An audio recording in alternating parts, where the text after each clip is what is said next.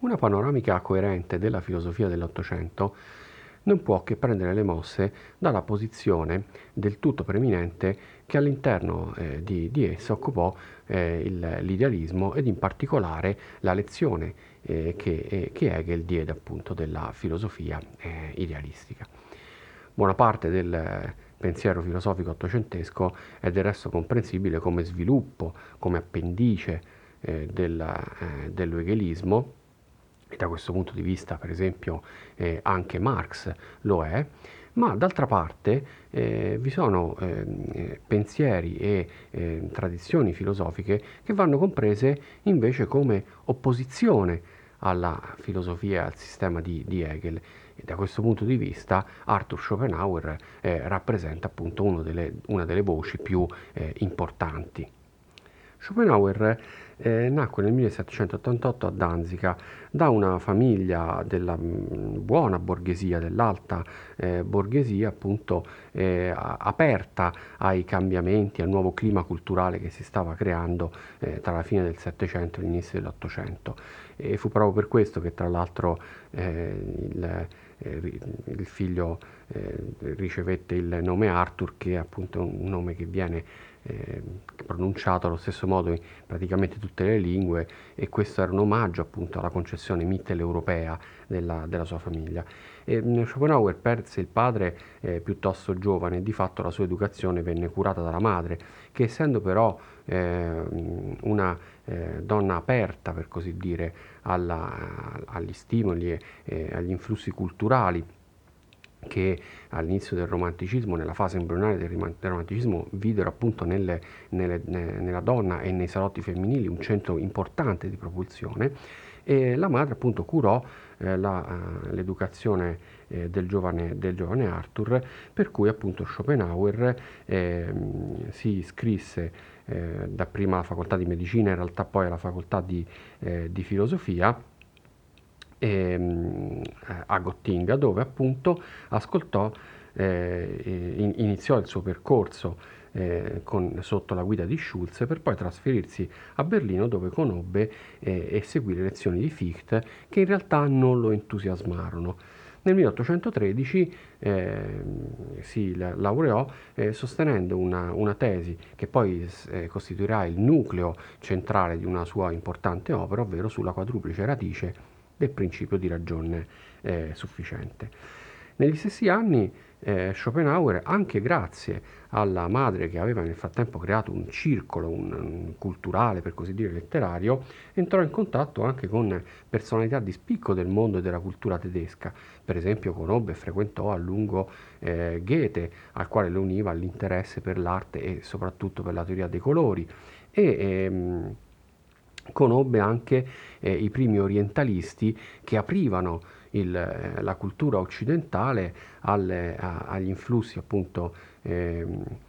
orientali e, e, fu appunto all'interno della, eh, del salotto della madre che iniziò a leggere i testi sacri indiani, in particolare eh, quelli più antichi che sono i Veda, che lasciarono una profonda traccia nella, nella sua filosofia. Nel 1818 eh, pubblicò eh, la prima edizione di quello che è considerato il suo capolavoro, ovvero Il mondo come rappresentazione e come volontà.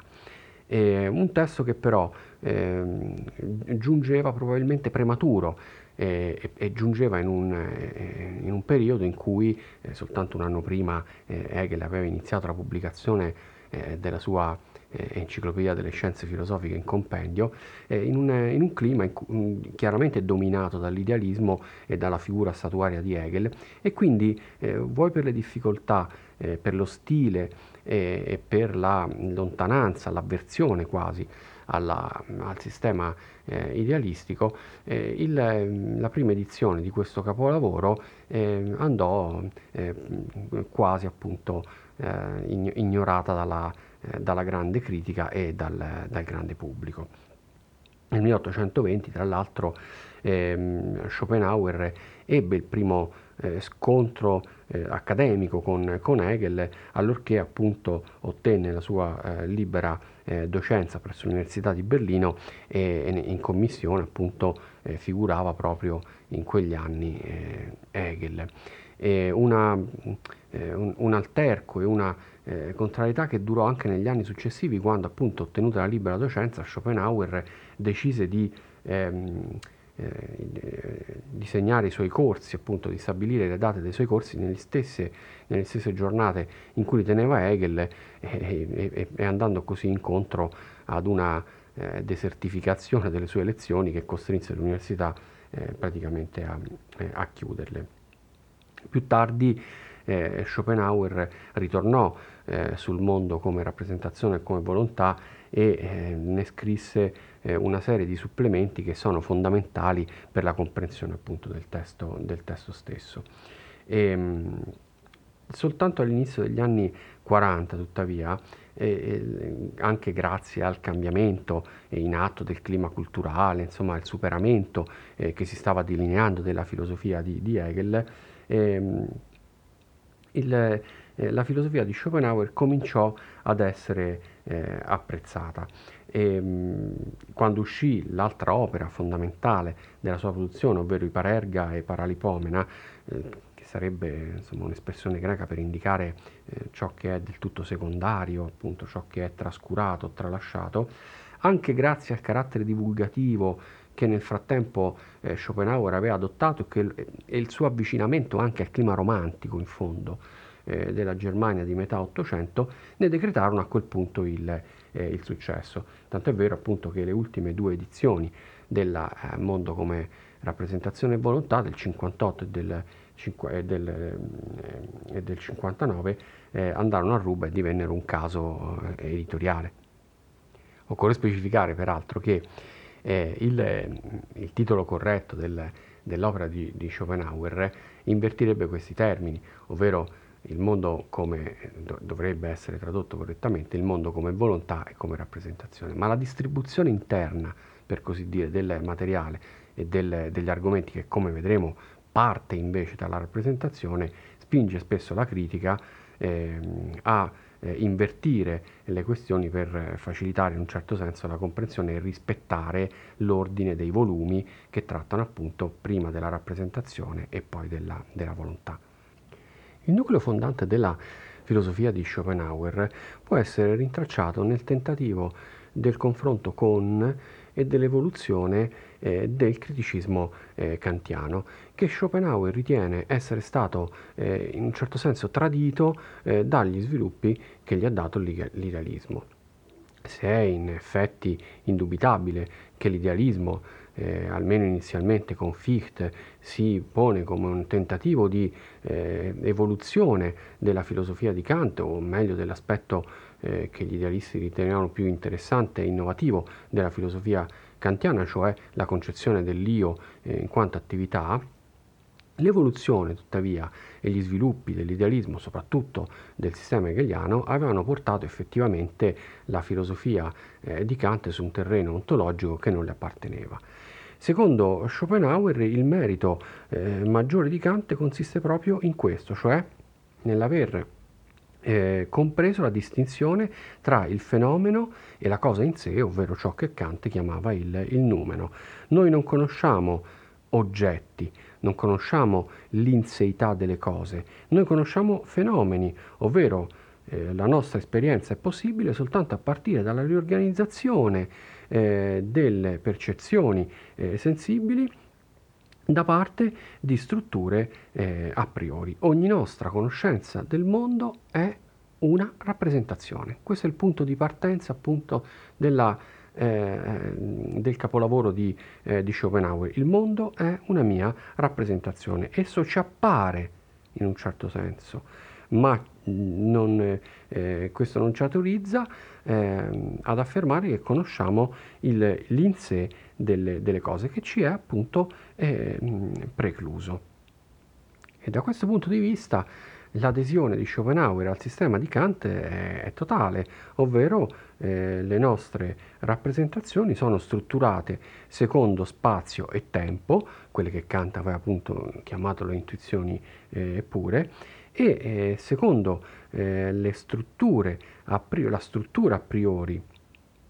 unica che Schopenhauer salva delle 12 appunto eh, categorie eh, kantiane, ovvero la eh, causalità. E questo era appunto il eh, contenuto che ehm, Schopenhauer aveva approfondito eh, negli anni degli studi universitari e sui quali appunto aveva prodotto poi la sua tesi eh, di, eh, di, di, laurea, ovvero eh, quali eh, dinamiche ehm, organizzano e mettono in relazione il mondo in quanto nostra rappresentazione. E qui si era in un certo senso misurato il primo distacco eh, da, mh, rispetto a Kant, appunto dalla filosofia di, eh, di Kant, perché come detto ehm, Schopenhauer aveva in realtà eh, recuperato alla base, a fondamento della categoria kantiana della causalità, eh, quel principio di ragione sufficiente che eh, elaborato eh, da Leibniz era ormai dominio comune della logica del Settecento. Il principio di ragione sufficiente afferma che nulla esiste senza una ragione sufficiente per cui eh, esiste piuttosto che non esistere, ovvero il principio di ragione sufficiente è quel principio la cui sola esistenza basta spiegare perché qualcosa è ed è così come appare. Ora, questo rappresenta un tradimento della filosofia di Kant perché in effetti eh, per, per, Kant, eh, dato che la nostra eh, conoscenza è strutturalmente eh, fenomenica, è ovvio che rispetto al, eh, al, fenomeno, a ciò che appare, anche il tentativo di qualificarne l'esistenza rappresenta una sorta di violazione essendo l'esistenza stessa una appunto delle nostre, eh, delle nostre categorie. Eh, per, per, Schopenhauer invece eh, questo ha una, una relazione, il principio di, eh, di, ragione sufficiente ha una relazione ontologica eh, con la, la, realtà stessa. Per mostrare questo sviluppo, appunto Schopenhauer approfondirà eh, le varie modalità con cui noi possiamo eh, concepire il principio di ragione sufficiente che stava alla base della causalità kantiana. E queste modalità sono appunto quattro, ovvero il principio di ragione sufficiente del divenire, il quale spiega la causalità tra, eh, tra oggetti. Se consideriamo le nostre rappresentazioni empiriche, eh, cioè eh, il, eh, il, la loro relazione, eh, ciò che le, ehm, che le collega, è semplicemente un principio di, eh, di causalità, ovvero eh, se qualcosa accade in una rappresentazione necessariamente dobbiamo concepire eh, una causa di questo accadere.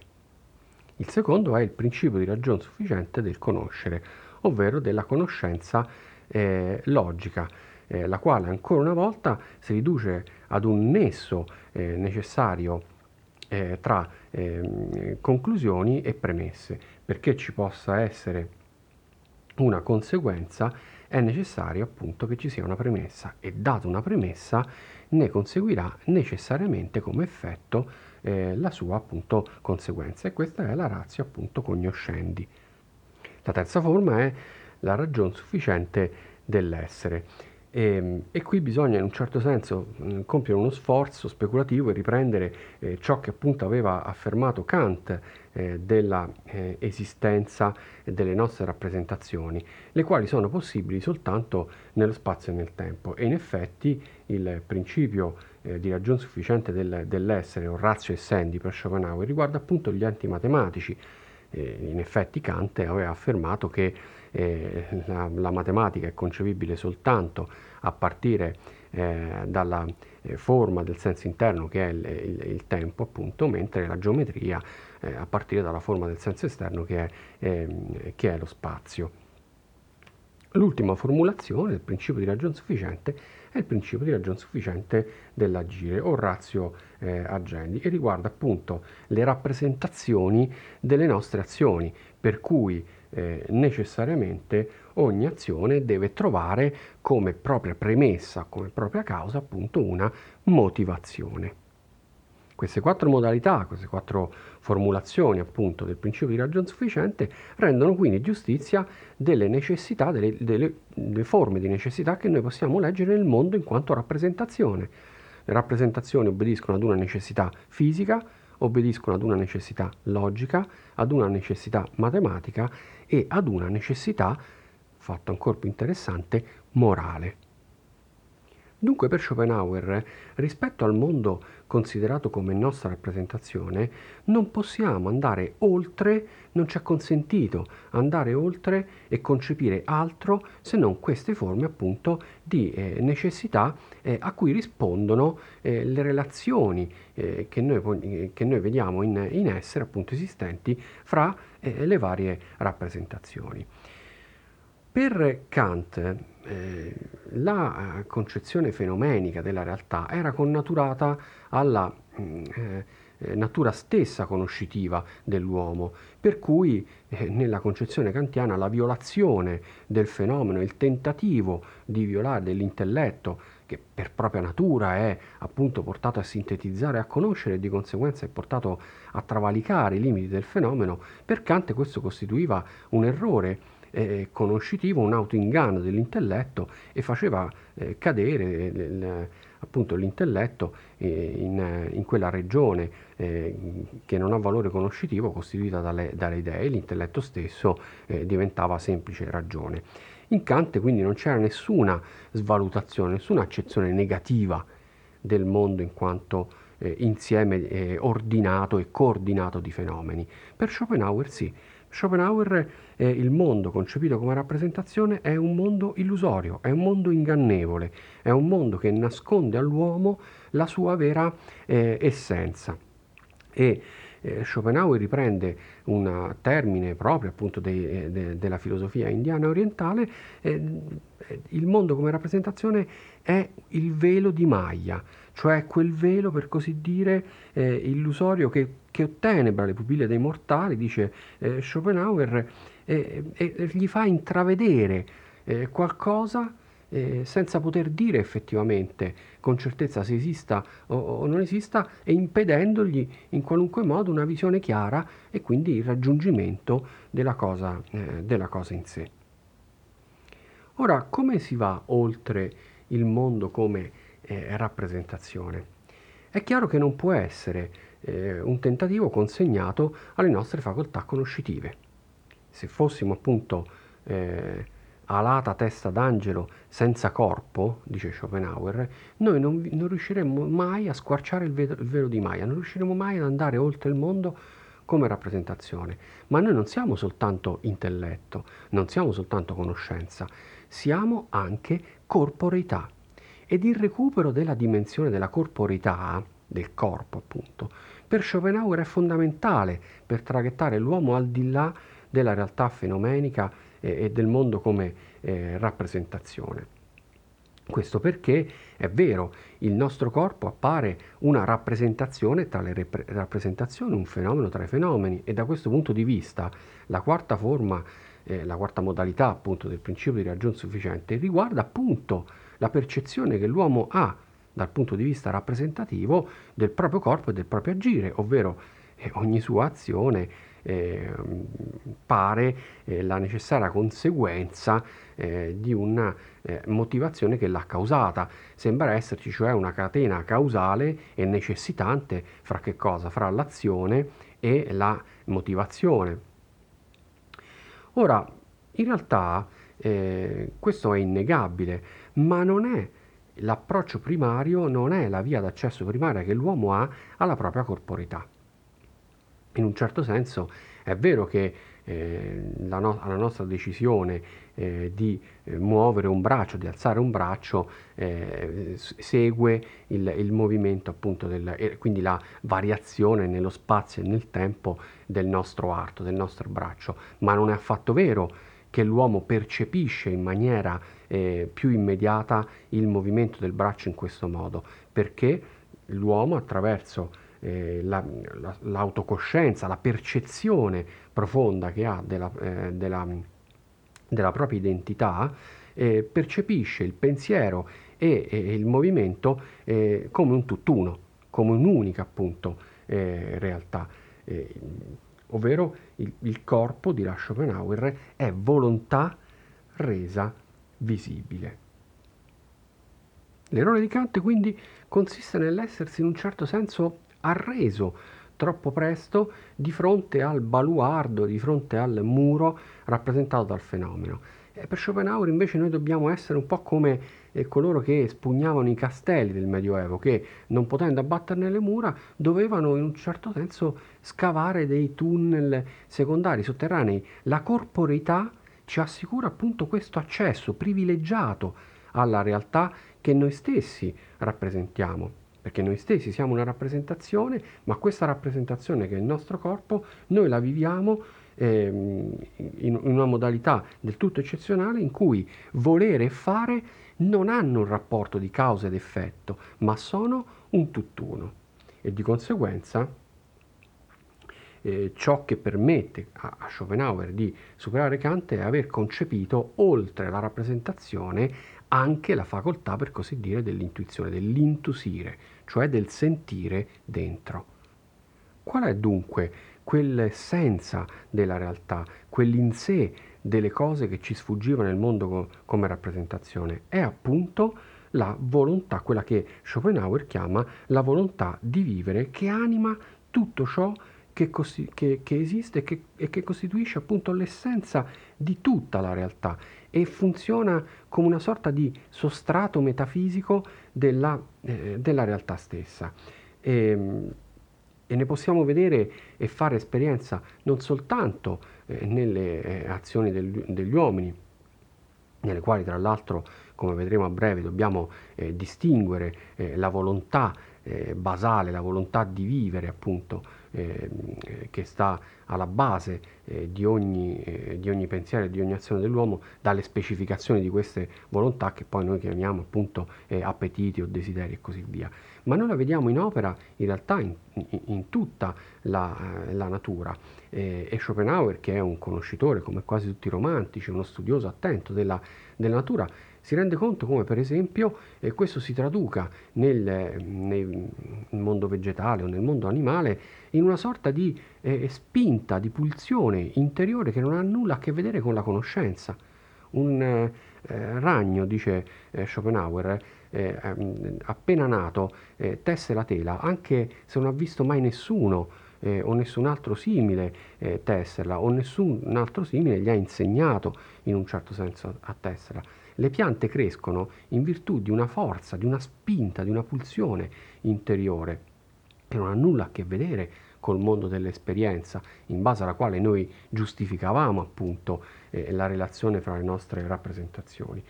Come va inteso quindi questa eh, volontà di, di, vivere, questa volontà di vita eh, che Schopenhauer intraccia alla base della realtà? Va concepita come un fenomeno, una sorta di fenomeno energetico, per così dire, come una pulsione, come una spinta che unisce e che rende unica appunto e unita tutta la realtà.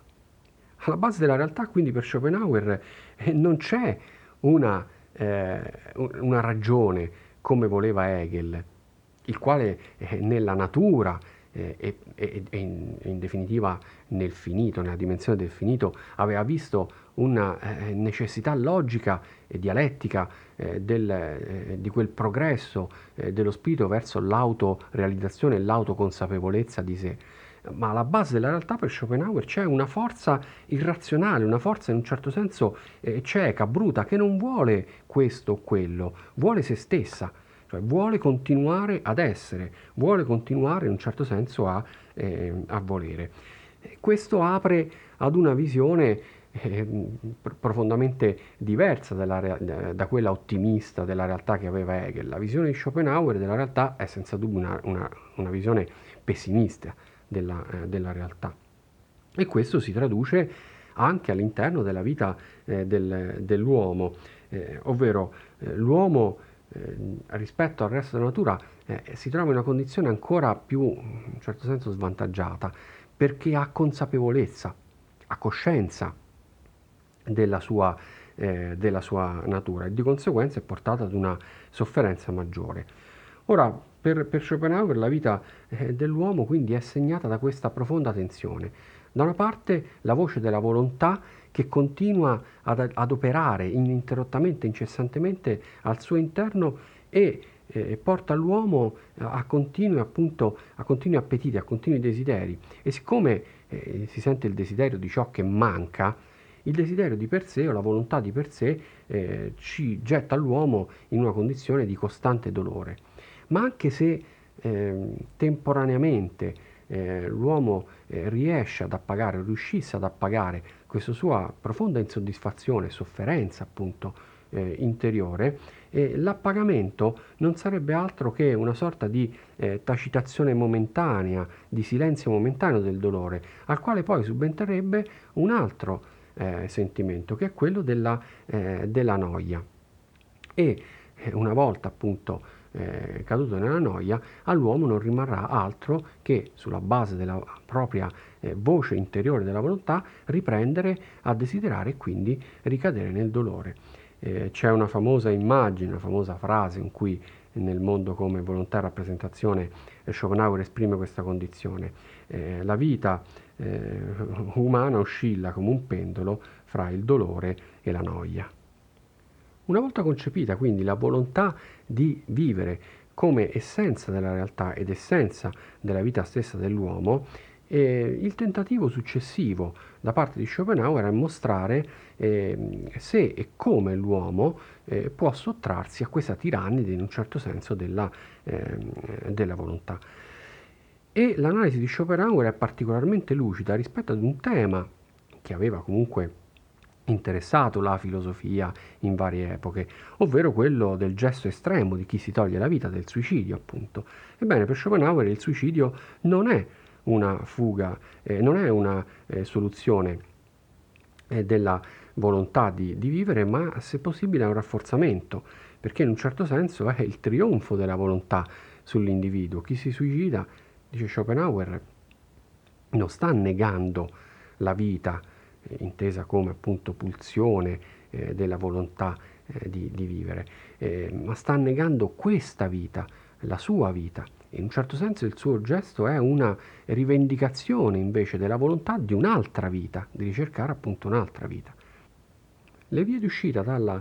tirannia della volontà saranno quindi di natura eh, diversa e sono per Kant, per Schopenhauer due, ovvero eh, l'esperienza artistica ed estetica e l'esperienza, e l'esperienza morale. Ora, eh, già Kant, in effetti, nell'ultima parte del suo sistema, si era interessato a, a, all'arte e, ehm, e, aveva offerto definizioni interessanti dell'esperienza estetica e dell'esperienza ehm, artistica di cui Schopenhauer tiene conto appunto nella sua eh, disquisizione intorno all'arte. L'arte è una forma eh, superiore rispetto alla, alla, scienza, perché rispetto alla scienza o alla conoscenza del mondo che si ferma necessariamente alle rappresentazioni, l'arte ci offre una via d'accesso alla cosa in sé, alla realtà eh, autentica. In un certo senso, chi eh, percepisce un'opera d'arte, chi contempla un'opera d'arte, si svincola dalla dimensione spazio-temporale o dalla causalità eh, del, del, eh, oggettiva eh, di ciò che ha davanti a sé e eh, viene attratto dalla, da una sorta di contemplazione ideale e qui Platone e qui eh, Schopenhauer riprende anche appunto l'atteggiamento eh, di, di, di Platone che era stato in quel caso severo nei confronti dell'arte perché come è noto Platone riteneva l'arte un tradimento in fondo della eh, realtà ideale delle, delle, cose. Ma a maggior ragione questa esperienza estetica e artistica riguarda la figura del genio, una figura tipicamente romantica che Schopenhauer riprende, il quale, eh, che è il produttore dell'opera d'arte, eh, è colui che eh, riesce eh, quando genera l'opera d'arte, a spogliarsi della propria individualità o del principio di individuazione, come lo chiama Schopenhauer, e a vedere nell'oggetto eh, che ha eh, di fronte a sé non più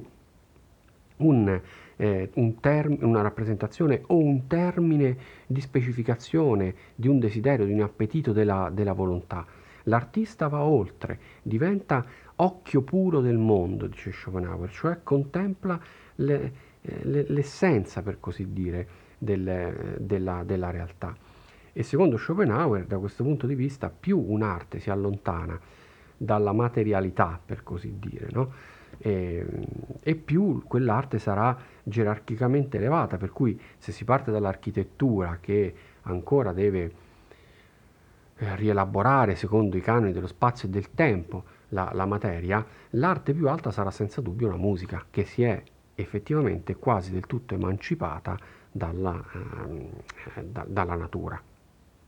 L'arte tuttavia, come, come, abbiamo detto, si dimostra una sorta di sospensione temporanea dalla, eh, della, della, volontà, appunto, perché una volta al di fuori dell'esperienza artistica, eh, la quotidianità, per così dire, della vita sottomette di nuovo l'uomo alla, eh, al dominio della, della, volontà. Ciò non avviene invece nella seconda eh, via di liberazione dal dolore, che è la via, eh, per così dire, eh, etica. Ora, ehm, per, per, eh, per, Schopenhauer eh, la, mh, la, via estetica eh, può ehm, articolarsi in diverse gradazioni, in una gradualità, per così dire, che vede però alla base sempre uno stesso sentimento, che è il sentimento di compassione, eh, che Schopenhauer concepisce proprio nella accezione quasi originaria no? dal, dal, greco pathos, cioè eh, patire insieme agli altri, compatire, significa patire e sentire gli altri, quasi appunto una sorta di empatia per cui l'uomo riesce a riconoscere nell'altro eh, le, le, sue stesse sofferenze, la sua stessa tragedia di fronte alla, eh, alla volontà. Ed è proprio a partire dalla, da questa compassione, da questo sentimento di compassione, che inizia in un certo senso l'articolazione graduale degli atteggiamenti morali. Il primo è la giustizia. La giustizia è una prima forma di compassione perché eh, nel riconoscere agli altri i nostri stessi diritti, di fatto noi rinunciamo all'egoismo della, eh, della volontà, raffreniamo per così dire la nostra volontà. Ancora più alto eh, e più raffinato è l'atteggiamento morale, per così dire, della bontà o dell'amore che però va inteso eh, come agape, cioè come quell'amore in un certo senso disinteressato che, mh, che porta l'uomo a, a, al sacrificio addirittura di se stesso in nome eh, della, mh, della, della eh, compassione appunto eh, nei confronti dell'intero eh, genere umano. E che quindi in un certo senso eh, non è l'amore erotico, nel quale Schopenhauer giustamente vede ancora eh, il, il timbro, per così dire, della, eh, della volontà. Ma eh, l'amore, la, inteso come, eh, come carità, eh, come agape, come bontà, appunto, è l'amore che porta anche, per esempio, eh, gli eroi greci delle, termo, delle, Termopili a sacrificarsi per, per i loro eh, concittadini o i filosofi a sacrificare la propria vita in nome eh, di una verità che vogliono consegnare alla, all'umanità. La forma più elevata e più evoluta però di, ehm, di via di liberazione eh, morale eh, dalla volontà è l'ascesi. Un'ascesi che eh, Schopenhauer, sulla scorta del, del cristianesimo eh, primitivo, ma ancora di più eh, sulla scorta delle eh, esperienze appunto eh, ascetico-contemplative della eh, filosofia della religione indiana eh, contem- concepisce come una eh, negazione eh, progressiva di ogni manifestazione della volontà, eh, dalla fame, quindi dal cibo, l'astensione dalla, dagli impulsi sessuali, dall'appropriazione dei beni o dal possesso dei beni, insomma è il digiuno, la castità, la povertà, l'abnegazione, sono appunto quelle eh, progressive negazioni eh, che però comportano eh, una volontà ferrea. Ed è qui che, che, che Schopenhauer rintraccia il paradosso eh, della, della, via di liberazione ascetica che in un certo senso comporta una estrema eh, forza di volontà. E quindi è l'uso della volontà contro la volontà stessa. Ed è, dice Schopenhauer, la trasformazione definitiva eh, della voluntas, ovvero della volontà, in volontà di non volere, ovvero in noluntas. E questa noluntas, questa nolontà, non ha nessuna dimensione eh, trascendente ed è questo che in fondo differenzia l'ascesi cristiana eh, dall'ascesi orientale, cioè eh, la noluntas non è la via d'accesso ad una realtà superiore o ad una salvezza superiore, la noluntas è semplicemente il doloroso eh, riconoscimento e la dolorosa esperienza attraverso la quale noi eh, neghiamo la nostra stessa essenza, la volontà di vivere, ma in questo appunto ne, eh, ci rendiamo liberi.